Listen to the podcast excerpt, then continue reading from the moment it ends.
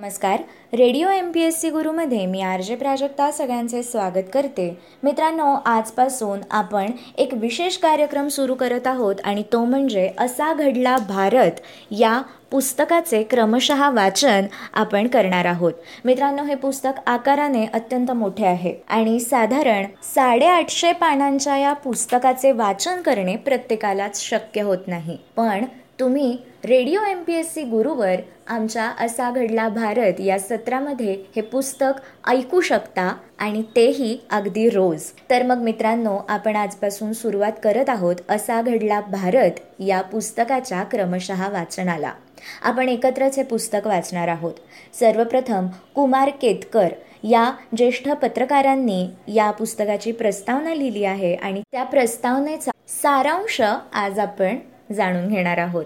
मित्रांनो सुरू करते असा घडला भारत या पुस्तकाच्या वाचनाला. आपल्याकडे म्हणजे विशेष करून महाराष्ट्रात इतिहास हा शब्द अतिशय संकुचितपणे वापरला जातो. प्राचीन इतिहास म्हणजे अगदी रामायण महाभारतातील महाकाव्यरूपी घटना व व्यक्तिचित्रण असो वा पुराव्यानिशी सादर केलेला वा अजूनही संशोधन चालू असलेला गुप्त साम्राज्याचा अशोक राजाचा वा नालंदा तक्षशिलेच्या काळाचा पट असो. सर्वसामान्य माणसाला त्याबद्दल फारशी माहिती नसतेच. आख्यायिका वा प्रतीकांमधून तो प्रत्ययाला येतो. अशोक स्तंभाचं प्रतीक आणि गौतम बुद्धाचे पुतळे त्या प्रतीकांची व सत्याची साक्ष आहेत. मध्ययुग मध्ययुगीन व मोगल इतिहासाबद्दल आकर्षण खूप समज कमी आणि गैरसमज मात्र उदंड अशी स्थिती. शिवकालीन इतिहास आजही स्फूर्तीदायक आहे. पेशवेकालीन इतिहास हा तर गेल्या काही वर्षात इतिहासाच्या पेक्षा साहित्यातूनच मांडण्याची प्रथा पडली आहे. बहुसंख्य मराठी माणसांना इतिहास ही संज्ञा शिवाजी महाराजांच्या अगोदरच्या व नंतरच्या काळालाही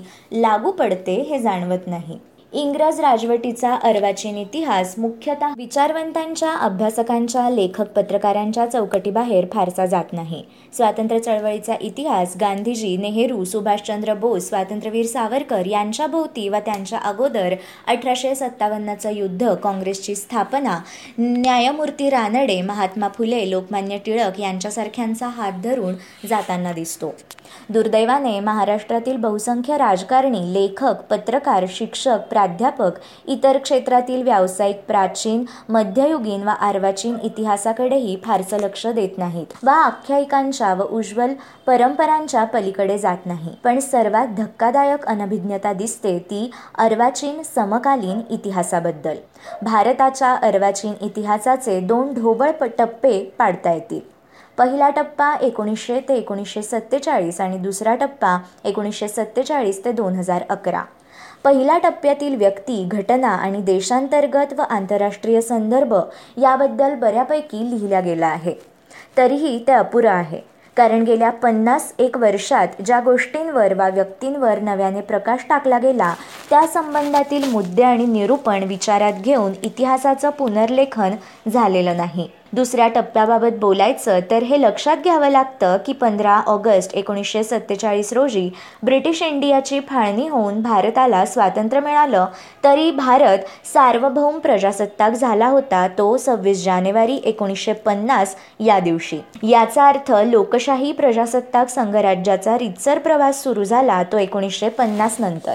म्हणजे खरं तर विसावं शतक भारताच्या दृष्टिकोनातून नेमकं पन्नास पन्नास वर्षांमध्ये विभागता येतं. अशा अर्वाचीन स्वतंत्र भारताच्या पन्नासोत्तर दुसऱ्या टप्प्यातील घटनांकडे पाहिलं तर असं वाटतं की या काळातील भारताचा इतिहास हा खरं म्हणजे तेजस्वी आणि तणावग्रस्त विलक्षण आणि संघर्षमय जगापुढे एक आदर्श निर्माण करणारा आणि त्याचवेळी नवी आव्हानं उभी करणारा आहे. एखाद्या युरोपियन देशाच्या इतिहासापेक्षा उत्कंठावर्धक व मार्गदर्शक आहे. स्वातंत्र्यापासून आजवरचा पासष्ट वर्षांचा भारताचा इतिहास काही भाष्याकारांनी आपल्या दृष्टिकोनातून मर्यादित व्याप्ती ठेवून व राजकीय सामाजिक क्षेत्रातील विशिष्ट घटना डोळ्यासमोर ठेवून लिहिलेला आहे. मात्र सर्वसमावेशक व काळसापेक्ष मांडणी करणारा एकही ग्रंथ मराठीत नाही. या पार्श्वभूमीवर या काळातील विविध क्षेत्रातील घटनांवर आधारित दशकवार मांडणी करणारा हा ग्रंथ महत्त्वाचा ठरतो. वास्तविक असे प्रकल्प सरकारची मंडळं काही खाती किंवा काही मोठ्या संस्था अंगावर घेतात. परंतु एखाद्या मराठी प्रकाशकाने अशी संकल्पना डोळ्यासमोर ठेवून ती प्रत्यक्षात आणणं म्हणजे खरोखर एक शिवधनुष्य पेलण्यासारखं साहस ठरतं. दुर्दम्य जिद्दीने रचलेल्या या सुमारे हजार पानी व्यापक ग्रंथाला प्रस्तावना लिहिणं म्हणजे सुद्धा माझ्यासाठी एक आव्हानच होतं असे कुमार केतकर म्हणतात. पुढे कुमार केतकर म्हणतात स्वातंत्र्योत्तर भारताच्या वाटचालीचा दशकवार कालपट उलगडून दर्शवणाऱ्या या ग्रंथाचं पूर्ण वाचन केल्यावर माझ्या मनात अनेक प्रश्नांनी गर्दी केली. त्यापैकी एक प्रश्न असा की आज जरी बा काहींना भारत महासत्ता बनण्याची स्वप्न पडत असली तरी राष्ट्रनिर्मितीच्या व देश उभारणीच्या वेळी नेत्यांनी व जनतेने जी स्वप्न पाहिली होती त्यानुसार देशाने आकार घेतला का? आणि नसल्यास का नाही? एकूणच एकोणीसशे सत्तेचाळीस ते दोन हजार बारा दरम्यान पासष्ट वर्षांच्या जगाच्या इतिहासात हा काळ आंतरराष्ट्रीय उलथापालथींनी महात्मा गांधींपासून मार्टिन ल्युथरांसारख्या व जॉन केनेडींपासून ते इंदिरा गांधींसारख्या त्यांनी कटकारस्थानांनी दहशतवादी हल्ल्यांनी महासत्तांच्या विघटनाने वा आर्थिक अरिष्टांनी घडला बिघडला आहे. म्हटलं तर विज्ञान तंत्रज्ञानात प्रचंड ग प्रगती नवमाध्यम वर्गाचा व नवसुबत्तेचा उदय आणि त्याचबरोबर नवदारिद्र्याचा आणि नवविषमतेचाही झालेला विस्तार हे पाहून असा प्रश्न मनात येतो की जग प्रगतीच्या व समाधानाच्या दिशेने चाललं आहे की अधोगतीच्या आणि असमाधानाच्या वाटेवर? जगाच्या प्रवासापासून आपल्या देशाचा इतिहास अलिप्त राहू शकला नसता व शकत नाही. इतिहासात घडून गेलेल्या गोष्टींबाबत जर तरच्या भाषेत प्रश्न उपस्थित केल्याने आता इतिहास बदलू शकत नाही हे सर्व मान्य असलं तरीही असं मात्र वाटतं की वाचकांनी या ग्रंथातील घटनांबाबत स्वतःलाच जर तरच्या भाषेत काही प्रश्न विचारले तर अनेक गोष्टींचं नव्याने भान प्राप्त होऊ शकेल. उदाहरणार्थ शांतता सहकार्य आणि विकास यांना जोडणारं पंचशील सूत्र एकोणीसशे पंचावन्नमध्ये भारत व चीननं स्वीकारलं होतं. जर या भागातील देशांनी हे सूत्र स्वीकारून व्यवहार केला असता तर इतिहास बदलला नसता का? एकोणीसशे पन्नास आणि एकोणीसशे साठच्या दशकात या देशांचे मार्ग ज्या प्रकारे नियत झाले ते टळले नसते. एकोणीसशे चाळीसच्या अलीकडे पलीकडे पाकिस्तानची प्रत्यक्ष घोषणा व्हायच्या सुमाराला समन्वयाचं राजकारण झालं असतं तर? फाळणी अपरिहार्य झाली हे खरं पण ती अपरिहार्यता टाळता आली नसती का? फाळणीमुळे भारतीय उपखंडाची जी वाताहत झाली नरसंहार झाला युद्धे झाली. निर्वासितांच्या महासमस्या उभ्या राहिल्या शस्त्रास्त्र व अण्वस्त्र स्पर्धा सुरू झाली. हे सर्व टळलं नसतं का?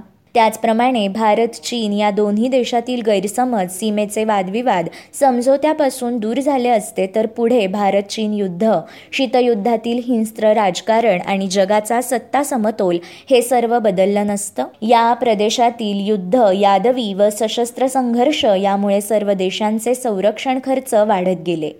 अगोदरच गरीब व मागासलेले असलेल्या देशांना पाश्चिमात्य देशांकडून शस्त्रास्त्र व लढाऊ विमानं विकत घ्यावी लागली. अण्वस्त्र क्षेपणास्त्रांचा न परव परवडणारा खर्च करावा लागला. पन्नास साठ वर्षात अब्जावधी रुपये खर्च करूनही सुरक्षा व शांतता प्रस्थापित तर झाली नाहीच पण अगोदरच असलेल्या गरिबीत व मागासलेपणात भर पडत गेली. अशा सर्व घटनांचा फटका बसतो तो समाजातील सर्वात उपेक्षित व गरीब घटकांना. त्यांचा वर्तमान काळ भीषण असतोच पण भविष्यकाळही अंधारलेलाच असतो. या महाग्रंथाचं वाचन करताना मुख्यतः जाणवत राहतं हेच की आपणच आपल्या संभाव्य उज्ज्वल जीवनाला सामूहिकरित्या सुरुंग लावला आहे. इतिहासातील घटनांची दशकवार नोंद करणं वेगळं आणि त्यांचा परस्पर संबंध समजणं वेगळं. पण प्रथम संदर्भयुक्त नोंद तर हवी. या ग्रंथाने केलेल्या नोंदी म्हणूनच महत्त्वाच्या ठरतात आणि भविष्याकडे नितळ दृष्टीने पाहण्यासाठी ही ग्रंथरचना म्हणजे ऐतिहासिक कार्य ठरतं. भूतकाळातील घटनांवरच वर्तमान काळ उभा असतो आणि आपण आज जे व्यक्तिगत व सामाजिक राष्ट्रीय स्तरावर करतो त्यातून भविष्यकाळ आकार घेत असतो. तसं पाहिलं तर हे अतिशय सोपं व सहज समजण्यासारखं सत्य आहे पण तेही आपण कसं दुर्लक्षित करतो? निदान यापुढे करता कामा नये याचं भान येण्यासाठी सर्व सुसंस्कृत विवेकी व प्रगल्भ माणसांनी हा ग्रंथ वाचायलाच हवा असे कुमार केतकर असा घडला भारत या ग्रंथाच्या प्रस्तावनेत नमूद करतात. मित्रांनो असा घडला भारत या पुस्तकाच्या क्रमशः वाचनात उद्या आपण स्वातंत्र्याची पूर्वतयारी म्हणजेच एकोणीसशे पंचेचाळीस ते एकोणीसशे सत्तेचाळीस या दरम्यानचा काळ बघणार आहोत. मित्रांनो मी आर जे प्राजक्ता. तुम्हा सगळ्यांची रजा घेते. उद्या आपण पुन्हा भेटूया. असा घडला भारत या सत्रामध्ये. अशाच माहितीपूर्ण आणि अभ्यासपूर्ण सत्रांसाठी तुम्ही ऐकत रहा radio M P S C Guru spreading the knowledge powered by Spectrum Academy